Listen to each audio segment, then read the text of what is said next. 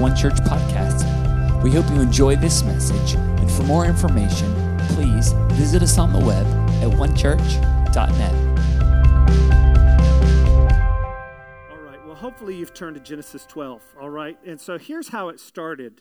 Uh, we've been talking about possessing the land, but I want to go back and talk about how did it start? How did how did God's relationship uh, with this group of people, His covenant with this group of people, how did it start? And I'm talking today about living by faith. Living by faith. In Genesis chapter 12, verse 1 says this Now the Lord had said to Abram, Get out of your country. Forgot I had a mint in my mouth. Get out of your country, from your family, and from your father's house to a land that I will show you. I will make you a great nation. I will bless you and make your name great, and you shall be a blessing. I will bless those who bless you, and I will curse him who curses you, and in you all the families of the earth shall be blessed. Father, we thank you today for your word, and God, we pray that even as we have already been talking about faith, God, let faith rise in our hearts today. Lord, let your word come alive. I pray, Father, that we would uh, receive it with eagerness, with gladness. Father, with thanksgiving, Lord, in Jesus' name. Amen. Amen. Uh, you know, all of Scripture is God breathed. All of Scripture is the Word of God. We love the Bible, all of it, even the hard parts of it. Um, but, but not every part of the Bible carries the same weight. Uh, uh, or has the same significance, if we could say it that way. Just in the same way that your words, not all of your words carry the same uh, significance. Does that make sense? I, I remember uh, almost 18 years ago, Jen and I stood at an altar at a church and we exchanged vows with one another. And I said two little words uh, that have transformed my life forever. I said these words, I do. I do. So I've said a lot of words since then. I said a lot of words before that. But, but those words have carried weight and significance in my life in the way very few other words have. And uh, when you look at the Bible, uh, this is one of the passages that actually carries this, the, uh, you know, a, a significant weight. This is actually a very, very important passage because this is God's uh, plan of redemption to Abraham. This is God enacting his plan that ultimately every single one of us would be the beneficiaries of it. In fact, the Apostle Paul says this in the New Testament in Galatians chapter 3. Uh, he says that, that God foreseeing, or foreseeing that God would justify the Gentiles. Who's a Gentile? Not a reptile, a Gentile. foreseeing that he would justify the Gentiles by faith.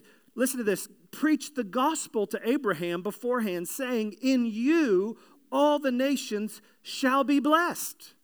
And so, Paul, probably the greatest uh, orator of theology, the greatest orator of what the gospel is, uh, the, the one that we learn from probably the most in terms of how do we follow Jesus. Here, Paul, speaking of this passage, says that, that God was preaching the gospel to Abraham or to Abram, okay? And, and so, uh, as followers of Jesus, how are we saved? We are saved through believing the gospel. We're saved through putting faith in the gospel. And so it's important to understand this passage because this passage really becomes the prototype for every single person that wants to live by faith. For every person that wants to be a follower of Jesus, the Apostle Paul says this that this is the gospel that God spoke to Abram or to who became Abraham. And, and here's what I want you to understand I, I want you to understand that, that uh, in all of our spiritual life, faith is the most important thing. Faith is the most important thing. In fact, the Bible says in the book of Hebrews, without faith, it's impossible to please God. Now, some of you would say, well, no, the scripture also says, now abide these faith, hope, and love, and the greatest of these is love. Yes, love is the greatest, but the Bible says that, that, that faith is working through love. So there, if there is no faith, there will be no love. Okay? So, so I believe faith, if I could say it this way, faith is kind of like the active agent, active ingredient in our spiritual life. Have you ever looked at the back of your toothpaste? tube. It's scary, you know, for some of us, it's scary. Um, but normally, eh, it, maybe in, in, on toothpaste or something else, it says active ingredient. Have you ever seen that? Active ingredient. There's a lot of other things in there. There's some things that'll give you that, you know, that minty feeling, a little tingly feeling. There's some things that will make it just kind of foam, and you like that. But there's actually just one thing that is actually making it work. There's one active ingredient. And I would say this that in our spiritual lives, there is one active ingredient that makes everything else work, and that is faith. That's why the scripture says, without faith, it's impossible to please God. For those who come to him must believe that he is and that he's a rewarder of those who diligently seek him. The Bible doesn't say it's hard to please God if you don't have faith. You, you can't fully please God. It says you can't please him, it's impossible. In, in fact, if we have if we don't have faith, uh, nothing that we do matters to God. Nothing that we do. Eh, we can sing songs, we can, we can lift our hands, we can clap, we can shout, uh, but if we don't have faith, it's not pleasing to God. I don't know if you realize this, but even your prayer, if you don't have faith, the book of James says that, that if you don't have faith, you should not expect to receive anything from God because you're a double minded man or double minded woman, unstable in all your ways, the book of James says. And so, praying, uh, some people say prayer works. No, God works. But God doesn't even just work through prayer, God works through our faith that becomes activated in prayer. Okay, so the issue is not our prayer, the issue is our faith. The same is true when it comes to the Word of God. The book of Hebrews talks about those who heard the Word, heard the Scripture, heard the gospel, the, the perfect Word of God, but it did not profit them because they did not mix it with faith. You know, sometimes in an atmosphere like this, there's some people that God works on their heart and there's, you know, they, they hear the word and it transforms their life. And then there's somebody else that can hear it and it just goes in one ear and out the other. And the scripture says it doesn't profit them because they don't mix it with faith. And so, everything in our life, if we want to be people that please God, and if we want to be people that move into the purpose that God has for us, it all starts with faith. It all starts with faith. And so, I want to look at this passage of Scripture and share with you a few things that if we're going to live by faith, if we're going to be the kind of people that God has and is calling us to be, what kind of people should we be? What does it look like to live by faith? I'm so excited about the building. I'm so excited about what God has for us uh, ahead. But I believe more important than a, you know, bricks and mortar, I believe is the faith that God is building. God's building our faith. It's not the building that matters, it's our faith that matters. Faith is what God is looking for. And so collectively and individually, if we want to enter into the promised land, the purpose of God, the plan that God has for our life, God, it, we, we have to live by faith. God is looking for faith. So I want to just pull out a few uh, things that God spoke to Abram. Forgive me if I get Abram and Abraham wrong. Okay, it's Abram, he becomes Abraham later, okay? But right now, God spoke to Abram. And, and here's the first thing I want you to see that God spoke to Abram. Notice what he says at the beginning. The Lord said to Abram, Get out. Look at your neighbor, say, Get out. Now, don't really get out, just stay, stay where you're at. But God said to Abram, Get out of your, from your country, from your family, and from your father's house. Now, that's the, the first thing that I want you to see uh, about living by faith is that for Abram, in order to step into faith, before he had, um, you know, correct doctrine, he just had to have obedience and be willing to, to move. He had to be willing to get out. He had to leave his father's house. He had to leave his family. We could say it this way he had to leave his comfort zone. Now, I want you to understand that. Uh, in the kingdom of God, comfort is not a value. I don't know if you realize that. I know oftentimes in church we want to promote, you know, we've got the most comfortable church in town. If it if you're comfortable, anybody ever heard a worship leader say this? I got to admit I've said it before. If you're comfortable, raise your hands. if you're comfortable raising your hands, it's actually not worship. It should be uh, do something that makes you uncomfortable, okay? Because that's actually the place of faith. And so here God says to Abram, get out of your country, get out of your family, get out of your father's house. In other words, you can't move into the promise, the calling that I have for you, if you're not willing to get out of your comfort zone. Now, if you know this story, you know that at this point, Abram is 75 years old. Now, how many of you know there's nothing wrong with living at mom and dad's house? But if you're 75 living at mom and dad's house, here's the word of the Lord get out. Get out. Get out of your comfort zone. And, the same is true for us as a church, for us as followers of Jesus. If we want to move into the promise, the purpose, the good things that God has for us, we've got to be willing to leave what is comfortable in order to embrace the call that God has for us. And that requires change. Now, let me ask for a, ch- a show of hands. How many of you here, just by nature, you like change? Some of you like change by nature. That may be about 5%, okay? 5%. So let me talk to the other 95% uh, for just a second. I have to admit, by nature, I, am not a person that likes change. I don't like change. Jen can attest this to, to you. I, I would love it if she would just leave the furniture where it is until Jesus comes back. That painting, I don't care if I like it or not, just leave it. Just leave it there. It doesn't really matter. Just leave it. I, I just like things the way they are. I remember when I was a kid, my mom said she was going to highlight her hair. I cried. I thought, if you could change your hair color, what else are you going to change? Needless to say, I didn't do well with change. And the same can, can be true for every single one of us. There, there's a lot of people in church today that are like a 75 year old Abram. They've been comfortable for 75 years.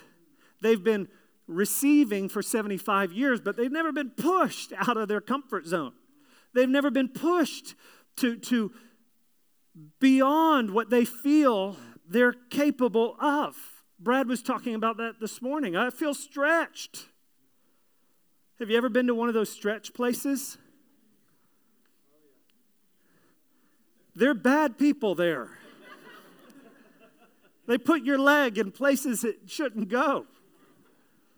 But the same is true in our spiritual life. If we don't stretch at times, if we're not willing to feel uncomfortable at times, if we're not willing to get out of what's comfortable and easy and predictable and known, will never move into what God has for us.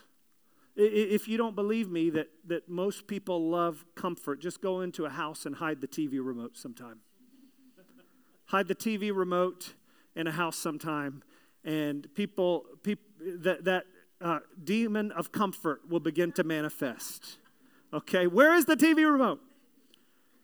And, and here we are today. We're leaving what is, although it has not always been comfortable and maybe it's not where we'd like to be, but there is a degree of comfort even in the season. But today, God is pushing us, God is moving us. And I, here's why I believe, uh, why I, I said this is exciting. Because God's building our faith. God's going to bring us into better things, greater things. God's building our faith here so that when we go to where He's called us to be, and, and there's something outside of our ability, we don't freak out. Why? Because we've learned to get out, out of our comfort zone, out of our personality, even. Our personality is a wonderful thing. You know, sometimes people say, well, you know, this is my Myers Briggs or this is my, you know, whatever it is. And that's great. God made us that way. But sometimes that can become a limitation. I'm not comfortable with that. I don't feel good with that. Well, God will never work in your comfort zone. God will never work in your comfort zone. And, and, that's what he said to Abram Abram, get out of your comfort zone, get out of your family, get out of your country. Live by faith. If we want to live by faith, we've got to get out. The second thing I want you to see is God said this to Abram. He said, Abram, get out uh, to a land that I will show you. I will show you. Notice he had not yet shown him. Have you ever been in that place where you feel like, God, if you just showed, then I'll go? You show, I'll go. And, and God says, No, you go, I'll show. You get going. You take a step of obedience. You remember what he said to Peter? Get out and walk on water. And the same is true for us as people of faith. We've got to be willing to move from what is not only comfortable, but what is predictable. What is our plan and what is our program? Now, again, any of you that love cha- uh, don't love change, how many of how many of you love a good plan? Love a plan. I mean a, a plan, a schedule, that's your love language. Some of you just love that. If you want to bless these people, give them a planner. And, and I just want to say we love you guys so, so much, and we all need you. In fact, raise your hands again. If you're those people, raise your hands. Now, if you don't have your hand up, go take one of these people out to lunch and have them lay hands on you after the service because you may need an impartation of that grace in your life to get your act together. But here's what I want you to see is God didn't say, I'm going to give you a plan or a program to follow. He said, I, I want you to follow me. I will show you. I'll show you. It wasn't, uh, Abram, here's a nice glossy brochure of the promised land, and uh, you're going to love it there. He said, Get out, and you're going to have to follow me. You're going to have to learn to follow my presence. Do you remember how Moses led? It was a there was a, a pillar of fire by night and a cloud by day. And there was this dynamic sense of, God, where are you moving us to now? And, and again, there's nothing wrong with having a plan, there's nothing wrong with being strategic, but we can never depend on our planning to fulfill the purpose of God. The plan can never replace the presence of God. Uh, if we've learned anything over the last three years, we should know this that we don't, we can't plan for everything. Therefore, we have to depend on the presence of God. That's why everywhere that Abram went, the Bible says he built an altar. He built an altar. In fact, uh, later today, read the rest of this chapter. You'll see two places that Abram went to. And every place he went, he built an altar, a place of worship, so that he could welcome the presence of God. You see, worship welcomes the presence of God into our lives. Worship. That's why we're going to be having, and I'll share with you details in a little bit, we're going to be having uh, a monthly worship gathering. And what we will be doing in these upcoming months I, I know it may not be the plan, it may not be the program that you've been used to, and forgive me for that. I mean, to, well, it's not my fault. I have to say it. It's not my fault. Um, um, but what we're saying is we're just going to build an altar. We're going to build an altar. We're going to uh, create an environment that we're just going to say, God, we need to meet with you. We need to hear from you. We need to, we need to tune our ears to your voice. And so if you want to live by faith, you've got to learn to pursue the presence over your program, over our program. Our program has to change, but the presence of God continues to be our guide. So, number one, he says, Get out. Number two, he says, I will show you. Number three, listen to what he says. He says, I will make you a great nation. I love that. If you have your Bible, just circle that phrase, make you. Make you. I love that God says to Abram, I, I will make you a great nation. Get out from where you're at. I'm going to make you into something. Now, here's the reality at this time Abram was the farthest thing from a great nation. In fact, um, he, he wasn't a nation. He, he, he had not been able to have children up until this point, and he was not a man of God. In fact, he was an idolater. And so here God shows up to establish his people, and he chooses a man. Forgive me if this sounds too um, straight to the point, but he chooses a man who is a uh, impotent, immoral idolater. If you read the rest of the passage, you see uh, Abram lying about who his wife is. Now, I don't know about you, but if I was choosing a father of the faith, father and faith don't seem to go along with impotent, immoral idolater. But the key phrase is, I will make you. I will make you. You see, when God chooses you, He doesn't choose you for who you are.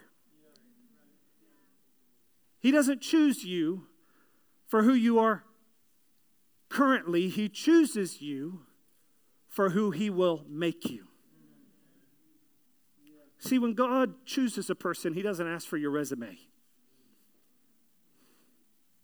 He gives you His. He gives you His resume. And He gave Abram his resume, God's resume. You see, Abram's resume was impotent, immoral idolater. God's resume was omnipotent, righteous, holy. It wasn't about Abram's goodness, it was about God's goodness. It wasn't about Abram's strength, it was about God's strength.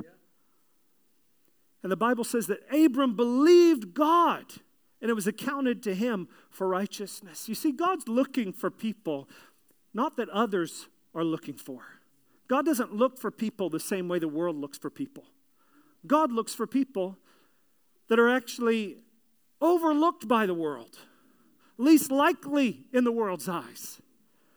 But he, he looks for people that will simply have faith, that will simply believe him and say, God, you know me, I'm not good. But God, you are good. And if you say that you will make me good, God, your goodness is greater than my non goodness. and God, you say I'm going to be a father, you know my condition. I'm 75 years old. Look at Sarah. Thank you, Deanna. That's actually what Sarah did. Sarah laughed. Sarah laughed. But God said, I'm going to make you something. I want to say this over our church. Praise God for where we've been. But, but what, where we're going is not dependent on who we are today. Where we're going is dependent on who God will make us. Some of you may feel like, I'm not a leader. Well, God is. And He'll make you one. Some of you may feel like, I'm not a great person of faith. Well, again, it's not about who you are, it's about who God is. And the Bible says this that it does not yet appear what we shall be, but when we see Him, we shall be like Him. And so, if we are going to live by faith, we have to recognize that it's not about our merit, it's about His making. He's making us into something. The making process is not always easy. Can I get an amen? It's not always easy, but God's at work in our lives to produce something. To produce something. So He's making us into something. It's not about our merit, it's about His making. The fourth thing I want you to see is this God says to Abram, Get out of your country, from your family, from your father's house to a land that I will show you. I will make you a great nation. Listen to this, and I will bless you. I will bless you. That word blessing, again, it's one of the most important words in the Bible. I, would encourage you, when you read the Bible, every time you see the word blessed, blessing, circle it. Because what God was doing was reinstating what had been lost in the Garden of Eden. Man's first experience, the Bible says, God made us in his image and he blessed us. I don't know what your first memory was as a child, but for Adam, his first memory as his eyes opened was God blessing him. I love the story of Jesus as he ascended to heaven, his final moments with the disciples. And the Bible says, as he ascended, he blessed them. I don't know quite what that looked like as he's going up. I bless you, I bless you, I bless you, I bless you, I bless you, I bless you.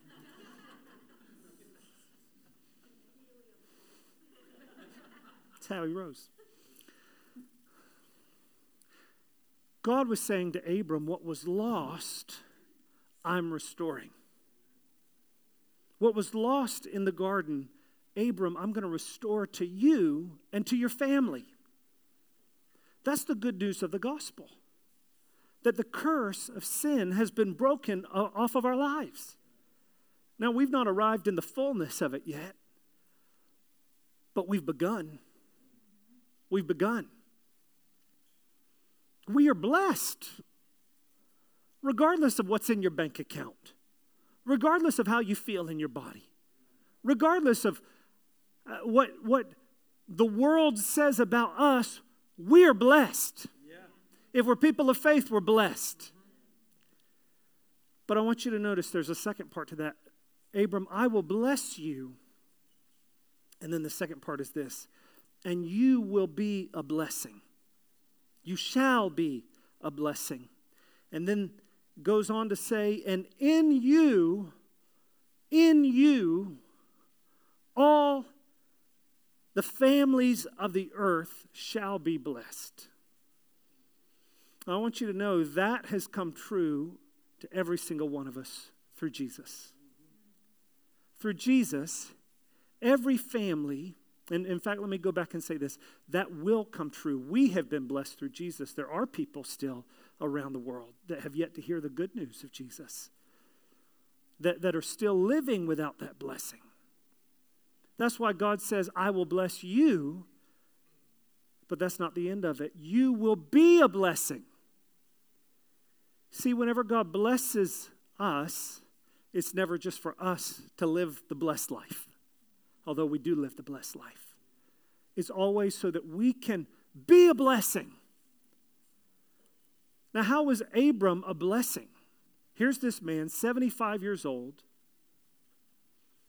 no children, no significance, immoral, uh, and in the eyes of every person there, they would say, This is impossible. But I want you to notice that phrase that God says to Abram, In you. In you. What does, what does God mean for Abram when he says, In you? He's, he's talking about the seed that Abram carried. The seed that Abram carried. in fact, later in the book of Genesis, God says, In your seed, all the nations of the earth shall be blessed. What was the seed that Abram had? Or what is seed at all?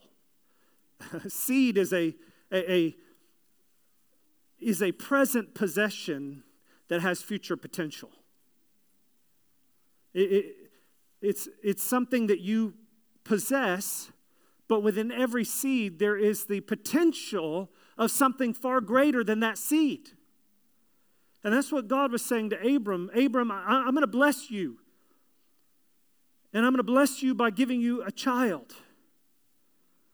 But it's not just about you having a child, it's about what I'm going to do through that child and through the children that come after them in order to bless the world around them. In other words, through your seed, I'm going to multiply you, Abram. See, that was God's in, initial intention from the very beginning. God blessed them and He said, Be fruitful, multiply increase and fill the earth. There's a difference between increase and multiply. It was an increase when Abram had Isaac, but after that was the multiplication.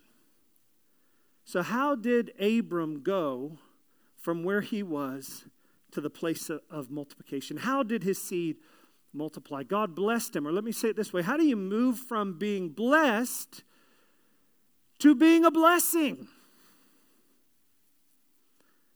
If you remember in Genesis chapter 22, God spoke to Abram about his seed, his son, Isaac. And he said, I want you to bring Isaac up the mountain. And I want you to lay Isaac on the altar. And I want you to sacrifice your son. Now, the Bible says this God was testing Abram. God was testing him to see if he would be obedient. Was he more concerned about just being blessed or was he more concerned about being obedient? The Bible says that Abram took his son, took his seed up, and laid it on the altar.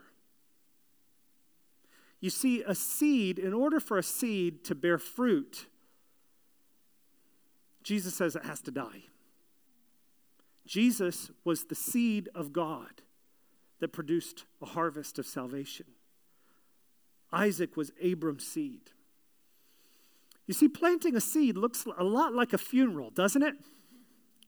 Anybody ever planted a seed? Some of you have. It's kind of like a funeral, isn't it? You dig a hole and you put it in the hole. And what happens? Nothing initially, it just looks dead. But it's out of that place that multiplication comes. It's out of that place that increase comes. Or let me say it this way what we don't release, God can't increase. What, what we don't sow, God can't grow.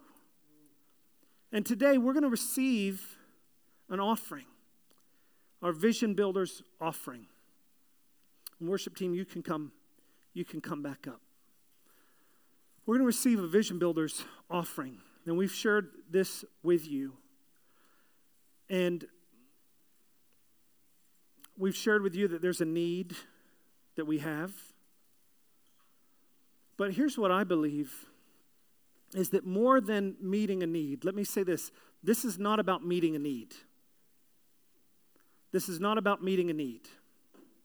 I, know sometimes as we talk about vision builders, um, we can say, well, you know, we can think of fundraising ideas. And, and there, I'm not saying that there's anything wrong with that. If God puts that on your heart, we should absolutely do it. But ultimately, this is not about raising money, it's about God doing something in us. It's actually about us coming into the place of sacrificial obedience and a willingness to say, God, thank you that you have blessed me. But God, I don't want to just be blessed, I want to be a blessing.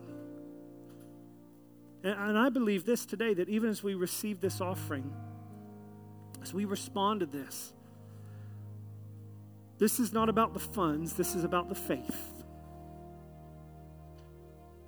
It's about the faith. It's about faith in our hearts saying that God, we will trust you. We will get out of our comfort zone. We'll be willing to be uncomfortable.